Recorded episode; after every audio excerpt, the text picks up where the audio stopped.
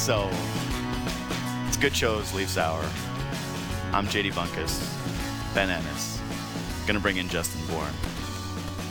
We we said it off the top of the show. We all understood quite clearly how much we were missing fans.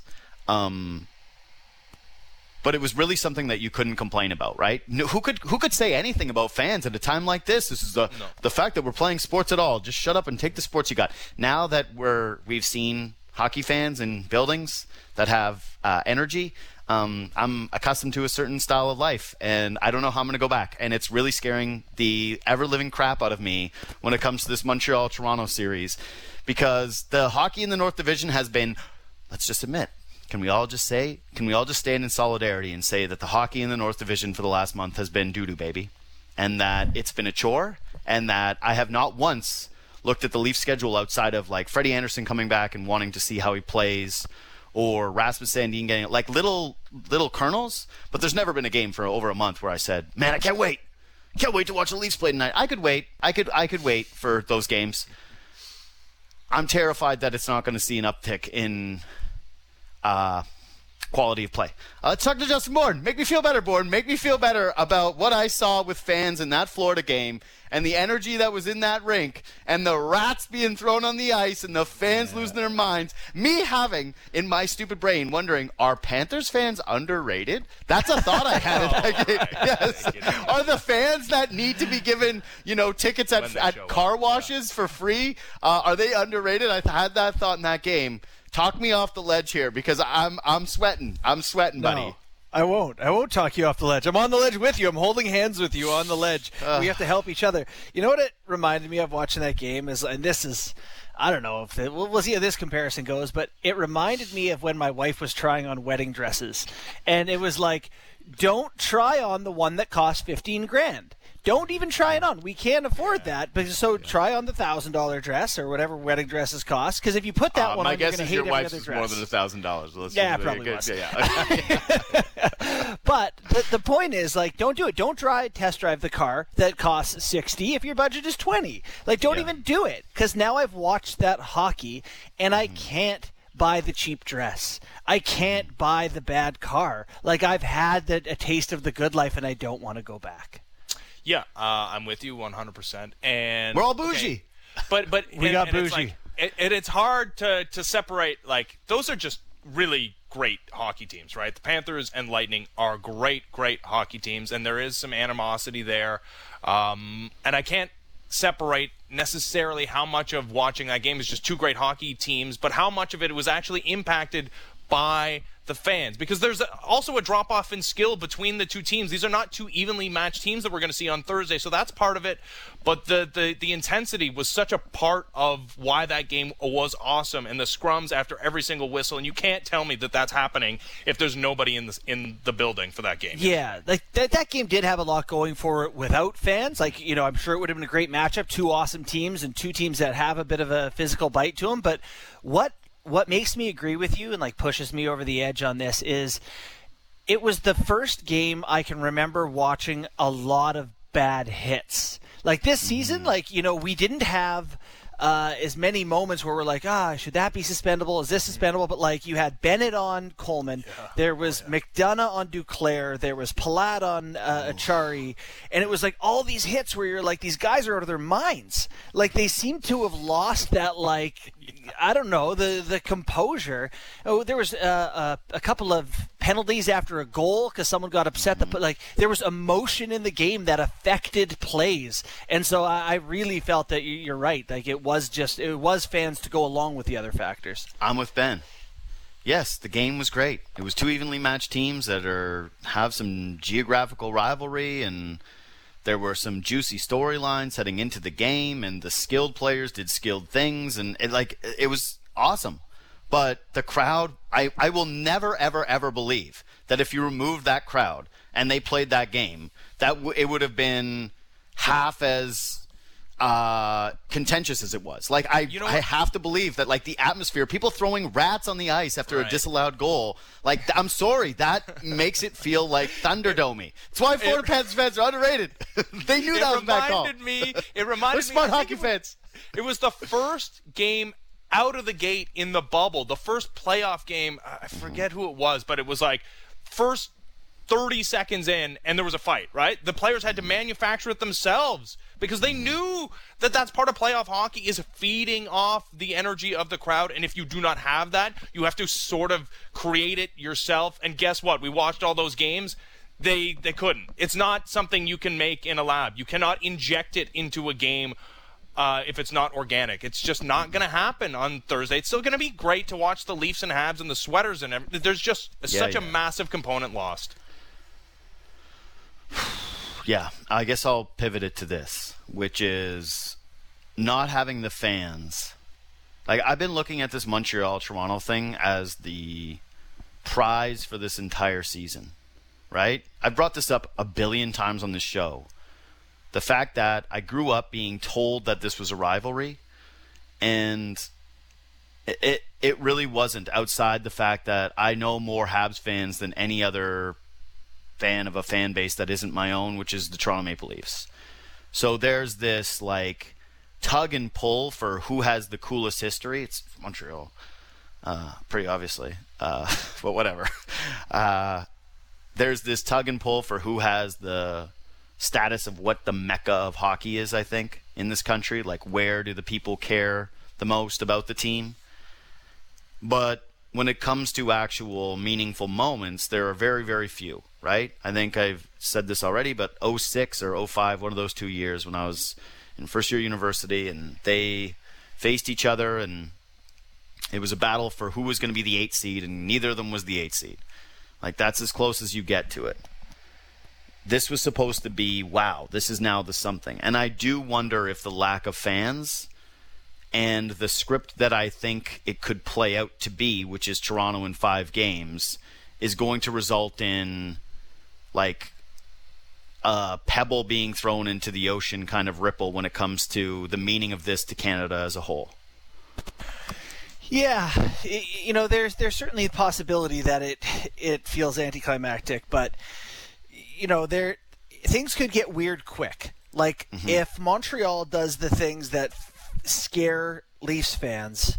You know, you know Gallagher comes back and he's the little ball of hate that he can be for them and starts putting up some points and they get saves and the games get close and Montreal wins a game or two, things change. Like there is a possibility of of the Leafs making it uninteresting, but I think in the end it's going to find a way. It's playoff hockey. Uh, it's gonna it's I, I here I am trying to talk us into it. It's not going to be the same as if there were fans in the sand. There's no doubt about that. But I still think it'll it, it has a chance to pro- progress towards exciting as the series goes on. I don't think it's going to start out of the gate like chaos. Yeah, and I like I really hate that I'm kind of coming on here and it feels like I'm just crapping on it. And I'm not trying to do that. I'm just trying to manage my expectations a little bit better because yeah, going into this I thought this is going to be one of the greatest moments of yeah, my sporting life, getting Montreal, Toronto in a playoff series, and that all of this North Division stuff and all of this was worth it as long as we get this compelling series. But yeah, I just, I, uh, I think that the environment, the the way these teams match up, the fact that if it is a kind of landslide, one-sided affair, that a lot of people are going to check out and a lot of people are going to start making excuses right away and blah blah blah blah blah. That it just it might not have the resonance which I once hoped, which was that hockey is going to reclaim itself a little bit as a national sport in this country. That this was like a real moment where the entire country was going to be tuning in as though this was the Raptors going on a playoff run and you had watch parties outside, right? Like that that's what I was kind of looking for with the series. I hope it still exists. I believe it still can exist, but you know what it actually is really going to take? It's going to take Montreal being competitive. So, mm-hmm. let's set up the series a little bit because I've been trying to think to myself about what's being overlooked heading into this matchup. And it's hard because we've done this like basically table setting for months now, and these teams have played so many times. But let's start with you, Bourne. Is there anything going into this series that you think is being overlooked from a matchup standpoint? Yeah, um, I think probably the credit to Phillip Danault and how important he's been to Montreal in shutting down Matthews and Marner. Like Matthews and Marner over the course of the season, eight the Canadiens lunch like all all all year long. Matthews had 11 even strength points against the Montreal Canadiens this year. Even strength. So uh, that's that's not saying you know Montreal controlled them, but when Phillip Danault was on the ice against Matthews, Marner, and Hyman, it, it, which by the way was a lot. It was like hundred minutes of gameplay. Uh, they only outscored Montreal two to one.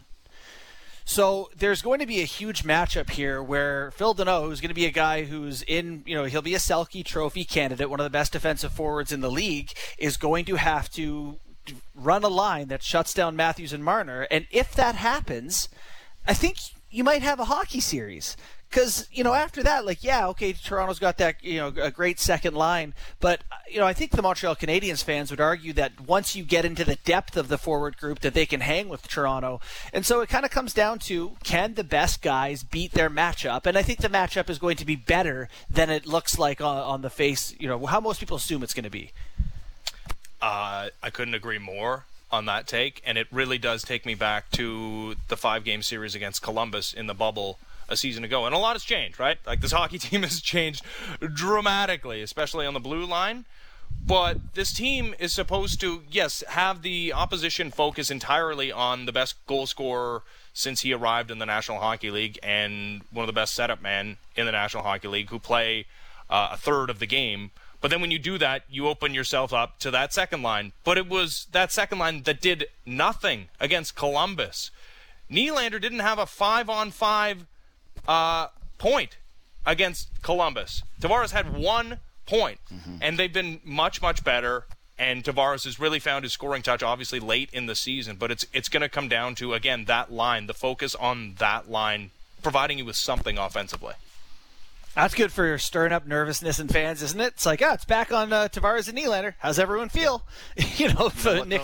That's that's what this fan base is, and that's actually a little bit what we need. And I say that knowing that like that's what I need which is everyone uh, like this is the fun time of year and this is going to be the best and having this matchup is the best and having meaningful hockey is the best and we've talked about it how it's like stakes is actually what makes sports special right? And having this added component of Toronto's had basically a, a, bit of a lifeless season, one where they've walked through their opponents, one where you have to actually feel something, and if you win, the reward is incredible, and if you lose, it's just a disaster of epic proportions for an original six franchise that I know hasn't had a lot of success since the salary cap, and by that I mean like none, but that this is what makes it fun.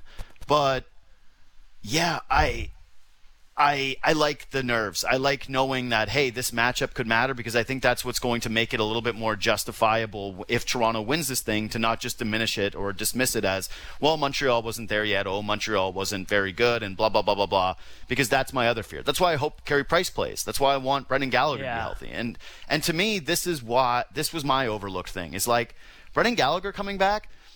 He didn't play in the last I think 5 games against the Maple Leafs.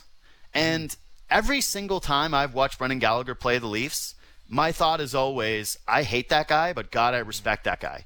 And and I really do believe that this is the moment. This is the guy that when we were talking about like what can bring energy into the series, what can make this feel like the playoffs, that it's actually Brendan Gallagher. And how healthy he is, and how many minutes he can play, and the way that he can impose himself physically and with his skill. Like, I, I really do believe that he has a chance to now sell himself to Toronto Maple Leafs fans and hockey at, at large as one of the great pests of the game. Yeah, this is, you know, I look at that Montreal team, and I agree with, with that on Gallagher. I look at this Montreal team as two caught between two generations here. Like they are, are you, are they a core of Shea Weber, Brendan Gallagher, and Carey Price? Is that who the core of the Canadiens is? Or is the core supposed to be this Suzuki, Caufield, Kotkaniemi? Is it those guys? Because those guys aren't good mm-hmm. enough yet, and the other guys might not have ever been good enough, or at least they're uh, too far, you know, too old and w- without the the cast around them. The possibility for them having success together is that you're catching those guys before they exit being good enough and you're getting these guys as they just enter good enough all at the same time like that to me is the the canadiens fans fantasy, how you talk yourself into it. But I think that's unlikely. I see a Canadiens team that is kind of waiting for that core to phase themselves out and waiting to fill in around this next wave. So uh, it, it's going to be interesting to see if they can get enough from guys who seem to be either on the way out or, or on the way in. Uh, Gallagher's their best bet, I think, to, to keep things interesting because I don't think there's enough on either side of those waves for them to be competitive. So maybe this is the way to pivot into X factors, and I, and I think that you can do this from either side. By the way, like if you want to do this as a Leaf or as a Hab, that's fine. I'll just say that with mine, it's Cole Caufield, because if you remember last year, and I know it's kind of hard to do this, but you know what really tipped the scales for Montreal in that series against the Penguins? It was that Nick Suzuki had a breakout, and that we all had the "How good is Nick Suzuki?" conversation. Do you guys remember that? Mm-hmm. mm-hmm. Yeah. Yeah. When I look at Toronto's biggest advantages, the number one advantage I believe that they have is just premier offensive talent. Where if they fall behind in a game, they're going to be able to get back in it, just like they had in the regular season. And they're also going to have the talent to put the game basically away early on. Like if Toronto scores two goals in a first period, and it we go into the break up to nothing, I, I don't that's going to be. i am going to feel way, way, way, way, way more comfortable than you ever should with a two goal lead. Mm-hmm. Montreal hasn't really had that, and Caufield, it's a small sample, and it's against you know teams that were not really playing for anything. There's all these different reasons that you can draw the line, but when I watch him, there is something special about him. Like that's pretty undeniable. Like he has yeah. special puck skills, and right now he's the extra skater, and I should not be having this thought. Good. Thank God he's the extra skater do not play this kid. I, I just have a feeling like that guy's going to step into the series and, and that he's going to play very, very unafraid and that he kind of provides Montreal with something that they don't really have. It is crazy that this guy is out, outside of their, their 12. Absolutely insane. Like, the, the, they are trying so hard to talk themselves in, uh, talk themselves into some of their guys. Like Eric Staal, he came in, he scored, he was supposed to be this third line center everyone wanted. It's not, it's not working it's not working. Go ahead and look close. It's not working great. You know, Caufield, this guy, all he's done is score. He is so confident. I don't know him personally, so I can't say words that are stronger than that, but I, the confidence is extreme in this guy. So he is the type of guy that you would feel like if it's a close game, he's the one that's going to score. He's going to have a, a three goal game, score the OT winner as he did a couple of times this year.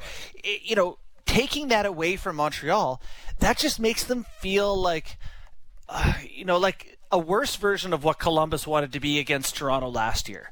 You know, they're just not going to be able to find the offense. I don't think. Uh, you know, it's it's not impossible. It comes from somewhere else. But you're right. Caufield was a big one. Um, for me, I'm going to take. Uh, I'll, I'll, go with a Leaf and I'll go with Rasmus Sandin because. It, mm, sorry, this. so but, happy. Was that Ben's? Was that yeah, because if I mean Ben would, I, I'm sure agree with this, but let's say he's good. If he's good, then all of a sudden he's he's probably running PP one. You know, he's he could be changing around a special teams unit that is pivotal or pivotal for this Leafs team. God, just watching Tampa Bay's PP one last night made me ill. Oh you know, goodness. thinking about the weapons Toronto has and how lifeless they've been. If he can get get them halfway there, all of a sudden he's a guy who has changed the special teams unit. He has shored up your third pairing, maybe, you know, definitely your third pairing. You feel comfortable about tipping the ice in the right direction, and you don't have question marks in your third pair because you're confident in your, your top four for once. So the Leafs, if he's good, I feel like the Leafs win a lot of hockey in the postseason because all of a sudden you've got three good pairs. Yeah, and the pushback would be, well, he's quarterbacking a power play unit that basically has not existed the, the whole season. They're going back to splitting up the units. They're not loading up the top one, but he is going to be the only defenseman on that five man unit. To, mm-hmm. to that, I would say they're doing a lot of things for the first time to start the playoffs. Like Riley Nash is, never played a game for this team, and his first kick of the can is going to be, I guess, taking 90% of defensive zone draws uh, mm-hmm. against a team that they have to have to beat. It's a huge X factor because of the things we talked about Danault and the ability to maybe clog up the offense with that top line, which is the engine of this team's offense, to to ease some of the pressure by getting something, anything on the power play. The Tampa Bay Lightning just won a game because of their power play yesterday. It's hugely, hugely important, especially if Carey Price is anything close to reasonably good. Can I jump in here for one 2nd Mm-hmm. I just and I want because I want to pivot this to Bourne because he'll have a more educated answer. But all I could think of watching that game because Stamkos missed an open net and like he just got a bunch of really good opportunities. Stamkos had 17 goals this year. Auston Matthews had 41. Um, they had the same amount of power play goals. The same, the same amount of power play goals, and also Stamkos played three less games. Like the amount of frustration I felt watching that Tampa power play just zip the puck around and how effortlessly they were getting clean looks for Stamkos. They just know Like, where they're going. They know where I- the puck is going uh, before it gets to people's sticks. Yeah, I, I, like I, I'm, I'm at a like all I want to do is like sit down in Leafs film room with them and just ask them like a complete rube, like, hey, how come you can't do that? my my insane theory, which I'm not saying they should do to start the playoffs, but like they have one passer and one shooter on their flanks. So guess where the puck's coming from? And I understand that other teams have had success with that, you know, the way that Nick Backstrom has been able to find a way uh, to, to get pucks to Ovi. But that guy's in the corner half the time, and usually they've got another shooter up top in John Carlson. Before that, it was Mike Green. They had somewhere else the puck could come from. Morgan Rielly's not that. I don't even know if Sandin's that. So it doesn't feel like what made Tampa so dangerous to me last night was that the puck would go up to Hedman, who, oh my God, you know, can score with mm-hmm. anyone in the NHL from the back end, and so you have to honor his shot. Then they go over to Stamkos, and you see the defense like sprinting to get over because you can't let Steven Stamkos take a one timer. Maybe it's Ovi then him, you know, and a couple other guys in that category. You don't want taking that one timer, and because they have to commit so hard to that, when they swing it back up top and around to to Kucherov, like he's got time and space to get his shot off, and he's got an excellent little shot there, that little like back heel one timer thing he does. So. You know, maybe Mitch Marner's not the perfect fit for PP1, and I know that's an insane thing to, say about the guy who just finished in the top three in NHL scoring and passes as well as anyone. But it's just the power play is not about who's your best players; it's about how it fits. You know, you, you, Tavares is nice in the bumper spot, the way that Brayden Point is nice in the bumper. Wayne Simmonds can be at the net front sometimes. Zach Hyman does it so well. They're natural fits, but man, he's just he's not a shooter on the power play. So I'm I don't know. I don't know what to tell you. Just that maybe it works better without him. You know, uh, I I want to now transition to the Leaf with the most pressure, but and, and I don't know if this guy is going to be either of your answers, but just when we're talking about X factors for the series, and and this is not my answer for most pressure. That's just why I'm bringing him up and pivoting. But Mitch Marner has had two playoff series in a row where he's been very underwhelming, very underwhelming. In fact, if you go back a year ago, he basically said that he didn't quite have it in the game one loss to Columbus. And then against Boston in 2019, he was spectacular, but he blocks a shot and then is never quite the same and only finishes with four points in seven games. And frankly, like, this is a guy who I believe has to maintain his point production throughout the postseason for Toronto to win a Stanley Cup. Like, if I think about like most important guys where I want to see it from them continued from the regular season to what they do in the playoffs, it it very much feels like Mitch Marner. And when we're talking about the power play, he's still going to be the quarterback. And so I just I can't think of a guy outside of the obvious things like your goaltending and Auston Matthews continuing to be one of the best three players on the planet. But just Mitch Marner as the Leafs weirdly like it's weird to think of a guy who might be the team's second best player as the X mm-hmm. factor. Yeah, that's that's a worthwhile vote for sure. You know, when I was thinking of uh, of pressure for these guys, I, I think Marner is one of the, the few guys who, if he doesn't play well, the noise gets really loud around him. Because then you get to a, you get to a regular season where they're going, well, sure, he's you know top five in the league in points, but can he do it in the playoffs? You don't want to be the San Jose Sharks where people stop caring about your regular season until you prove something in the playoffs.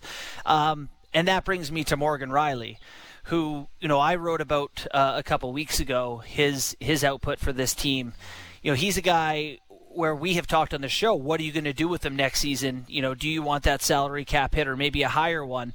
You know, if he comes out and he acts like a or plays like a true number one defenseman, plays 24 25 minutes a game, you know, averages 0.75 points per game, you know, contributes in all those, and you trust him, no defensive like blowups or minimal anyway. Boy, you know, you feel like you can't let that guy walk. But uh, I think if he goes out there and he has some Jake Gardiner moments, the whole fan base is, is going to turn and he's going to be the next one that the people are eager to see go. Yeah, that's a great one. Uh, I, I mean, It's You know what I love about this question, not to toot my own horn for coming up with it, is that like I literally thought of almost every guy except for Matthews. Like I just can't Of think course. of No. any anybody on this Leafs team if they lose where people are not going to be railing against it. Like I did this laundry list of okay, well is it this guy who has the most pressure? And then I would go on and I thought about Rielly and I thought about Marner and I, I thought know. about Tavares and I thought about Nylander. It's the whole and I was like, yeah, that's the right. That's the correct manager, answer. the Yes. yeah. Oh damn it! All right, you took it. Damn it, Yeah. you took it. Okay. No, but it's this obvious, is a cheaty answer, by the way. This is a cheaty answer, but No, I gonna not. No. I'm. I actually wasn't. Okay, you can have the cheating one. I was going to take the obvious one, which is also true, though. It's also true. You know why obvious things are obvious is because they're so obviously true, and it's the goaltending, and it's Jack Campbell right out of the gate. This is a guy who is earned his hmm. opportunity, has a chance to cement himself at least as the lead dog to be this team's starting goaltender next season. We just watched Tristan Jarry give up three goals that are abominable. He lost the game single-handedly for the Pittsburgh Penguins yesterday. You don't think that's a possibility here going into this series? No, it is, but here's why I think that's a bad answer is that I just think it's if he is not very good, if Jack Campbell is not very good, people are going to say, well, he's a million dollar goaltender and he was meant to be a backup and this is all Freddie Andersen's fault somehow, even though he didn't even play. That if he was better, that was the plan and he's the guy making the money. Like, I, I don't really think that Jack Campbell. Well, here's, Yeah. the, here's what I was gonna say. I was gonna make it uh, Frederik Andersen, but he might not even play in this series. But, But the situation that Andersen ends up in is they're either trailing in the series or they've gotten subpar goaltending, and you were playing for your career at that point. So yeah, that's what I mean. I, I just think it's hard to put it on a guy who's pro- who's probably not going to play the vast majority of the games. And if he does, it's probably more viewed as like the guy who's the savior.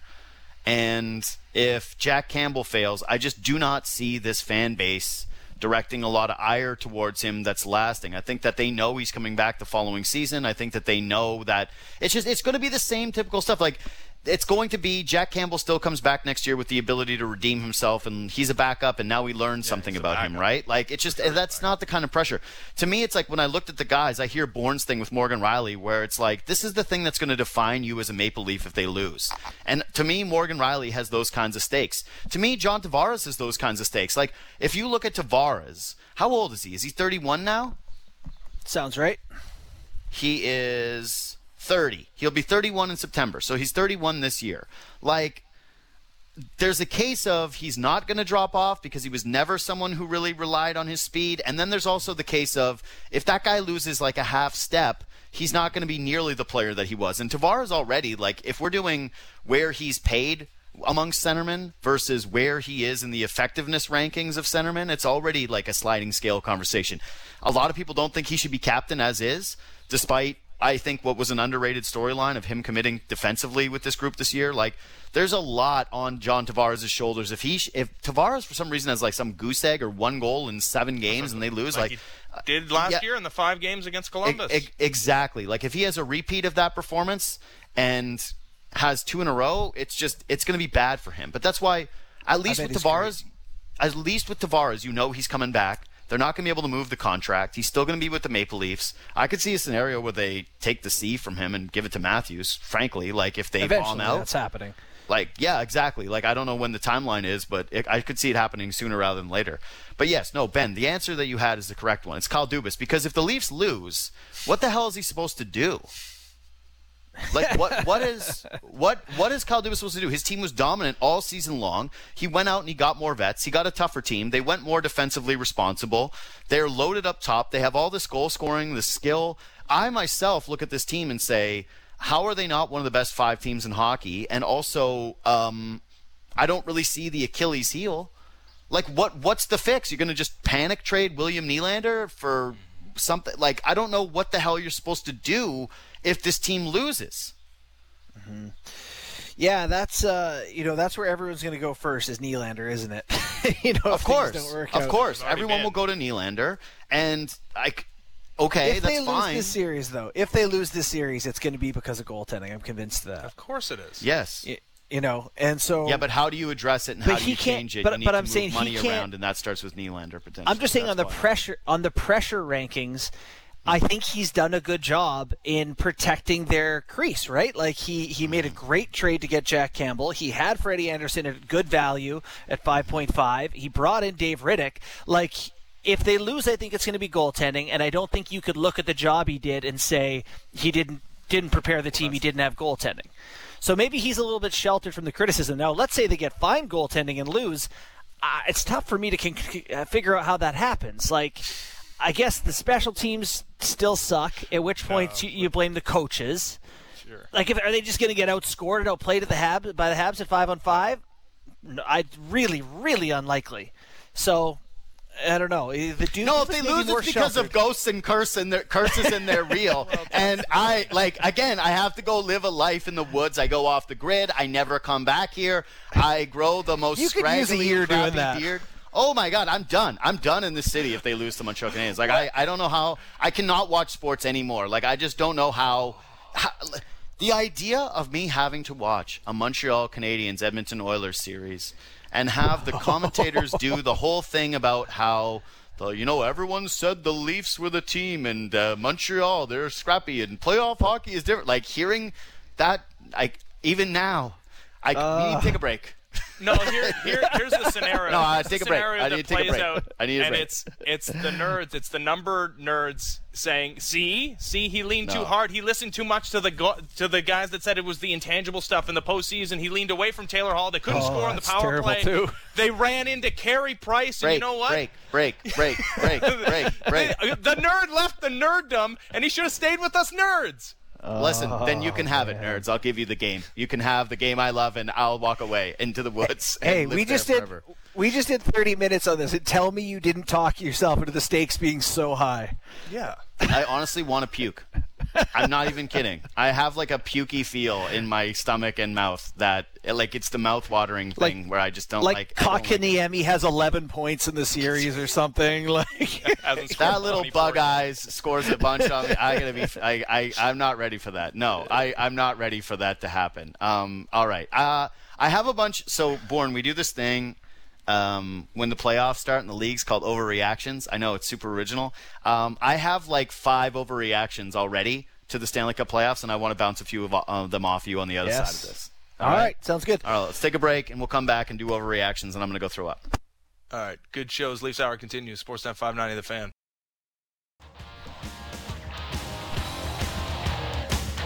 Yeah, this is so my favorite time of the year.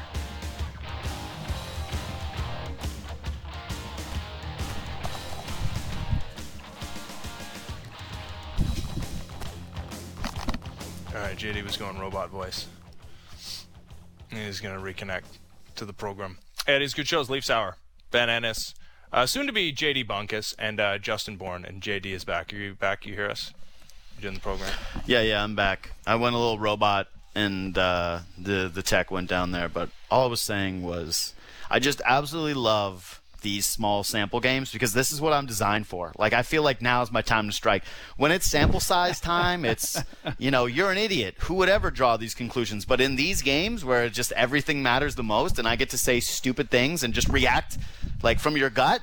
Oh, I'm ready. This is my time. This is my time to shine. I love this time. Okay, so it's overreactions time. JD Bunkis, Ben Ennis. It, I, it hurts me not to say Sportsnet Ben, but it your you're Ben S. Maybe you should rebrand yourself as Sportsnet Ben. They can't fire you ever if you're Sportsnet Mm. Ben. if they sign a deal which says that, and like, well, I don't know. Yeah. We, we need to work over What- the. what the- dollar the amount would you do it for? Yeah. Would Uh, buddy, I'm, name so much of me is 10 grand? yeah. I am uh, for sale. There's never been a more like. Sometimes we do these things where you got to fill out these forms about like what products you'd be willing to advertise for if somebody came to you with an Yeah. endorsement. I was like, whatever, like rash cream. Like, give me all the rash cream. Sure, I I've had rashes. Whatever. off There's no I am- shame in rash cream. Like there's like that's just Says you want to get who rid of a rash. Yeah, Actually, made me Yeah. take him to a doctor for a rash.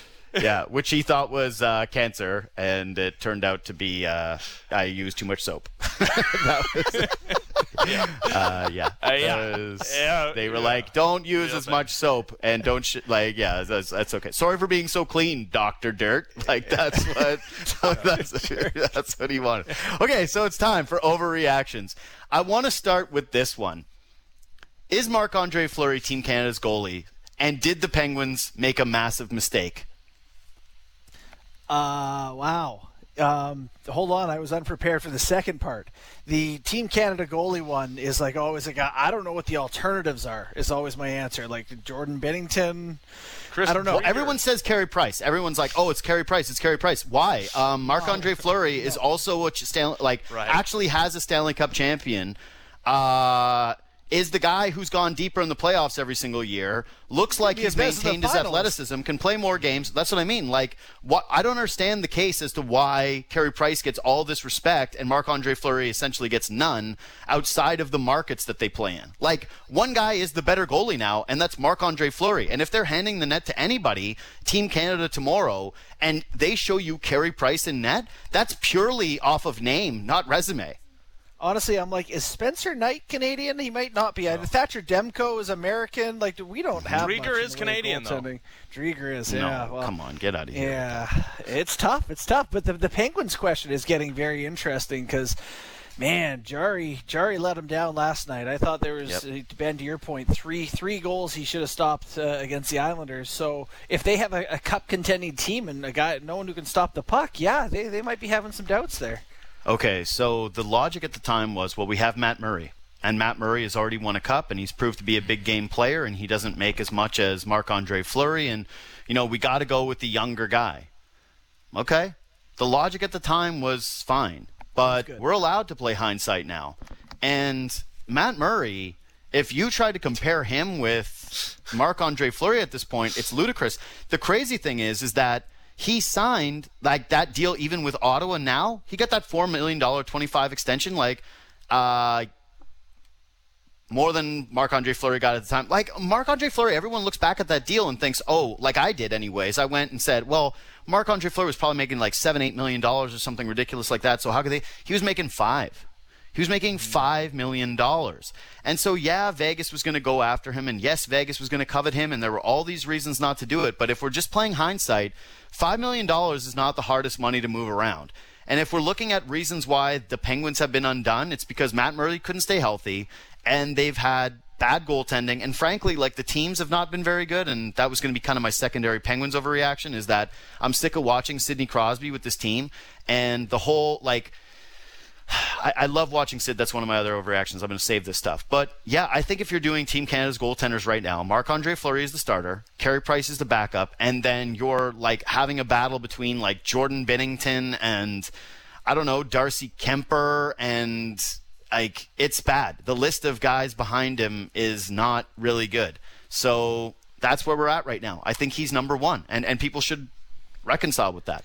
I think like a year ago, I think Carter Hart's Canadian, if I'm not mistaken. Yeah, he is, but that's done now. Like, who's pushing for Yeah. Carter Hart in this moment? Like, But I yikes. tell you what, like you know, you talk about teams being able to be undone by goaltending. You look at the the Olympics coming up, and Mm-hmm. yeah, hopefully Fleury is still at the top of his game because yeah, right now he feels like the only guy you would call one of the league's you know sort of five ten best. Come guys. on, Quebec. Pick it up. Like this Yeah, is your right. thing. They've this given is up what on you do.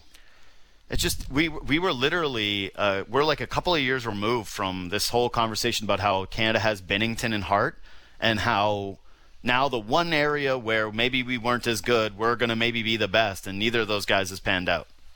Like Yeah. Carter It's, Hart, uh, he gets an invitation out of, hey, look at what the good goalies look like, Carter. Maybe someday.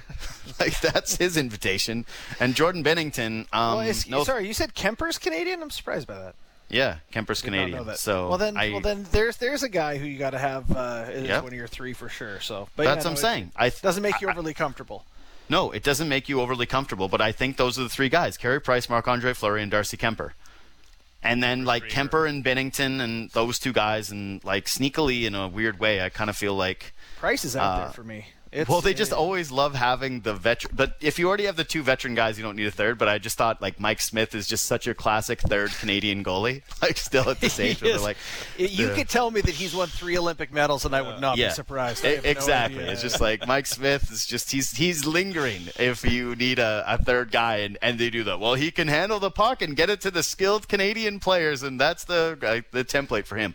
So yes, I do think Marc Andre Fleury is the guy. And I think that revisionist history will tell you that yeah, the Penguins like they they made a mistake. They gambled on somebody, and it leads me to hey, just a side note. Maybe if you're the Leafs and you're thinking about moving off of Freddie Andersen, because he's 30 and because you've got a guy in Jack mm-hmm. Campbell who has shown you some stuff in his I guess he's late 20s though still. But either way, not nearly as tested that these guys like we were all kind of writing Marc-Andre Fleury off. We all thought it was just this incredible feat that he stepped in in that Capital series with the Penguins and was the old Marc-Andre Fleury because he hadn't quite looked that way and that maybe goaltenders' primes are not exactly as binary as we like to make them to be. Um, maybe it just doesn't fit the narrative that we have it at the time. And so, if there is a case for bringing back Freddie Andersen at the end of the season, if it's like on a short deal or a one-year deal or a two-year deal at, at low money for him to have a prove-it year. Um, I wouldn't write it off, and I would use that as a as a cautionary tale. Well, but that's that's the, that's the conversation we were the conversation we had about Freddie Andersen. The reason why he was gone is because he was getting the Bobrovsky deal because he was mm-hmm. setting himself up. But yeah, if that's yeah. the case, of course, like what are you you're going to do better than Freddie Andersen out there if it's on a no. one year deal? No, no, no, no point has ever been more true than goalie primes are not exactly binary because Marc Andre Fleury was yeah. awful in yep. the playoffs during what you would yep. call his absolute prime. Like after Fleury won a cup, there were like four postseasons in a row where yep. Fleury let in goals against the Flyers that you were like, what? What is mm-hmm. happening? Is he playing for the Flyers? Like, yep. it, I remember thinking his career was over, and you know, watching him last night, he made 11 glove saves that were career best saves for other goaltenders. So I, it's just it's impossible to know. But you're right. Don't write off guys because they're older as goaltenders. It's totally Man. different by guy there's these people that like truly believe that Freddie Andersen is this flawed guy because he's let in some bad goals in the postseason. Like Marc Andre Fleury would have killed for that, right? And hockey fans now look at Marc Andre Fleury and say that guy's one of the most clutch playoff performers in the NHL, right? Like we would all agree that who yes. wouldn't say Marc Andre Fleury is one of the top five clutch goalies right now? And I, am just saying that would have saved the athleticism yesterday if it was clutch, you know. Right. They're they're okay. Uh, yeah. So, anyways, moving on. I hate Islanders Penguins. I hate it because it cost me a lot of money yesterday, but I also hate it because it's just like the Islanders are so boring. They put some guy in net, and it's a no-name rookie Russian goalie, and of course it's fine, and of course they win. And the Penguins with Sidney Crosby in his post prime, like they lose. I'm having this real moment where I'm old and I'm appreciating old guy things where I'm getting excited about Tim Duncan's Hall of Fame speech and I'm trying to appreciate LeBron James and Steph Curry. And one of the things that I'm really, really loving about the Stanley Cup playoffs this year is getting to know that or getting to watch Alexander Ovechkin is still throwing his body around at people and trying to be a freight train out there to the point where Lauzon has to give him 80 cross checks to try and say, slow down, settle down, please stop nailing our guys. Sidney Crosby has a tip with one hand that's like a, it's just a Sidney Crosby play where you go, I don't really ever see that. And of course, Sid is the guy who does it. And I, if the Islanders cost them this, I'm just gonna be furious because I want to watch those two guys. So I'll give you one of these two directions. Are the Islanders the worst thing in hockey Bourne and you can apologize for them? Or yeah, do you want to go with the positive or of like hey, we should really be watching Sid and Ovi in these Stanley Cup playoffs and looking at it through the lens of, hey, we don't know how much longer this is going to go.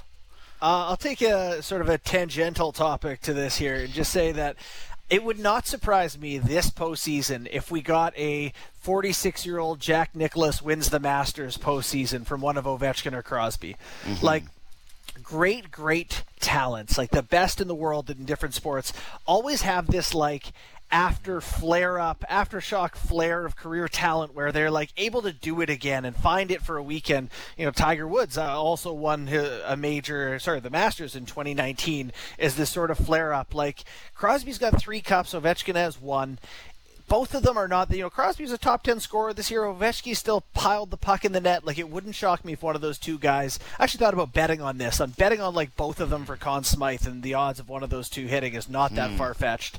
Yeah. The, I was say the Islanders might slow them down here for a little. I still think the Penguins are going to come through. You don't need to hate on the, the New York Islanders team first mm. structured play that Started is so Casey Cizikas in that fourth line, like to start the game. They're like, our identity line, our identity is the guys who I granted, I covered Casey Cizikas when he was in juniors. Great player, you'd want him on your team, but right. that's your team. That the the guys that don't score, and yes, they play well defensively, but holy cow, are they they're a tough one to watch. If, if I don't get to watch Sidney Crosby in round two, and it's because the Islanders, and I have to be talked into Kyle Palmieri, and I, like I'm not going to be a happy man. Like I'm going to be furious. So, By the yeah. way, the Islanders, like the rumor has it, you know that Hall would have gone to the Islanders, but they wanted the Palmieri Zajac situation more than Yeah. Hall because of team identity. It's it's really really frustrating, but good, good call. we shall see. Worked out. But good call one. because guess Yeah. what? Kyle Palmieri was awesome in that game. He was like, other than Sid, I thought the best player on the ice, and he won the game. very good. Like, Yeah. And Taylor Hall, I watched that Bruins game, and he had some moments. Um, guess what else he had? A lot of not noticing him play. like a lot of, is Taylor Hall out there? Hmm, where's Taylor Hall? Is he playing? Is he playing right now? But I, I'm sure Taylor Hall's expected goals for were through the roof in that game one loss where he had no points. I'm sure they were amazing. Um, the Penguins, I just don't like the team. I just don't. I don't, and I know that they're missing Malkin, and that's like what ten million dollars of cap space and a guy that's not playing in that game, so it just looks differently. But like, I, I keep thinking this with Sid too. How I understand he has to play with certain guys, and that he can elevate other players, and you can balance out the roster in a different way, but is he's the only all-time great, right? Where we had the argument of you put him with, and I know Guentzel is good, blah blah blah, but th- like his whole career, it's been almost like the Penguins have gaslit him into playing with guys that are not as good. you know, where they're like, you don't need a awesome guy, Sid. You just need Rust. Bryan Rust is fine for you. This is okay. You're good, right? Are you not good enough to make Bryan Rust good? And so it's like, I'm good. I'm good enough. I'll, I'll do it. I'll make it happen. And I just look at that Penguins roster and like a lot of their salary cap allocation, I don't really love. And the guys who I really noticed in that game who popped, they're the like minimum guys. So Frederick Gauthier is good. that's what I mean. Gauthier Sorry, is sorry, good. Rodrigues, Gauthier, whatever his real name is, I don't know. yes. it's not uh, His brother Frank, is it Frankie Gauthier? I, I don't know. It's something. I think it is with an F though. is uh, Frederick. Uh, oh wait, uh, no. No. What, what is? Anyways, uh, I, I like him. I like Rodrigues. I think that they've got a little bit of jump down the lineup, but it's like none of their defensemen blow you away. They're still clinging on to Frederick Letang. and- Gaudreau. That's it. That's Frederick the one. Gaudreau. I knew it was an That's F. the one. Yep. But um, yeah, I just I don't really love that Penguins roster, and I just hate that Sid is kind of trapped there, and he would never leave, and he would never go anywhere. And I made this I rumor that really like I tried to create a roster, rumor where he'd go to. Montreal. What? I said I really like the Penguins roster, so you eat it. Uh, No, I hate it. it's, it's a lot of those guys. You're right that like Bryan Rust is actually effective, and stats people Yeah. tell you Zach Aston Reese should win a Selke Trophy, which go away on Yeah. that. But he's very effective, and you know I, I do think Goodrow is effective, and you know they have a lot of those guys. It's the it's the tweet. The, the Penguins always have two guys named Mark Donk and Buzz Flibbit who have 58 points and you've never heard of because they get to play with like Crosby and crew. They have those Right. guys for whatever reason. I don't know. It's just like a, not a lot of guys where they pop, you know. And I know that's kind of hockey now, but I kind of want to feel as though you've got some guys that they're giving five million dollars range to that seem underwhelming. So I'm going to wait for the rest of this playoff series. This is why this is why this is overreactions. I just I watched the game and I just couldn't help but think like if Sid's not out there and Sid's not making a play, then they're not going to score. And yeah, they lost to a crappy Islanders team. I'm sorry. Like an Islanders team that doesn't have Anders Lee or their starting goaltender, and it was like they're right there with Sid, and I hate that. So, um, yeah, Thanks to that's Tristan Jarry, mostly. yeah, Tristan. Well, yeah, Tristan Jarry, brutal, and that's why Marc Andre Fleury was the thing. So yeah, I'm really hoping for one last year at least of Sid versus Ovi, and I know that we do this now, especially in this era, of hey, appreciate what you have, but yeah, this especially feels like you've got these two guys. Like I had a thought about Ovi as he was n- like running guys over in that game. Of if he really wants to have a realistic shot of catching Gretzky, he's going to have to stop doing those things, right? Like he can't just steamroll guys all the time. He's going to have to take out some of that physical element of his game, and if he loses that, what is Ovi? Like what does he become? And so watching him steamroll and be a threat at the same time, I'm like, I don't know how many more years of that I'm going to get. I don't know how many more years I'm going to get where Sidney Crosby's undeniably the best player on, on either team. So yeah, I'm going to be absolutely adding added focus to watching Penguins games, to watching Capitals games, and then of course to watching Panthers Lightning, the greatest series that was ever played. Give me uh, the cherry on top. Pittsburgh, Washington, round two. Crosby and Yep. Ovechkin fight. Yep. Let's uh, dueling hat tricks again. Let's go. Let's make it happen. One more time. One more time. Give it to us one more time. All right, we got to go. We'll talk to you next week once we actually have uh, playoff hockey. We'll probably grab you a little bit more from time to time here, depending on what's going on. But uh, I'm sure you'll you be fine with that. that. Yep. Absolutely. All right, Justin Bourne, Warren. All right, guys. See ya. Hockey Central, all the good things.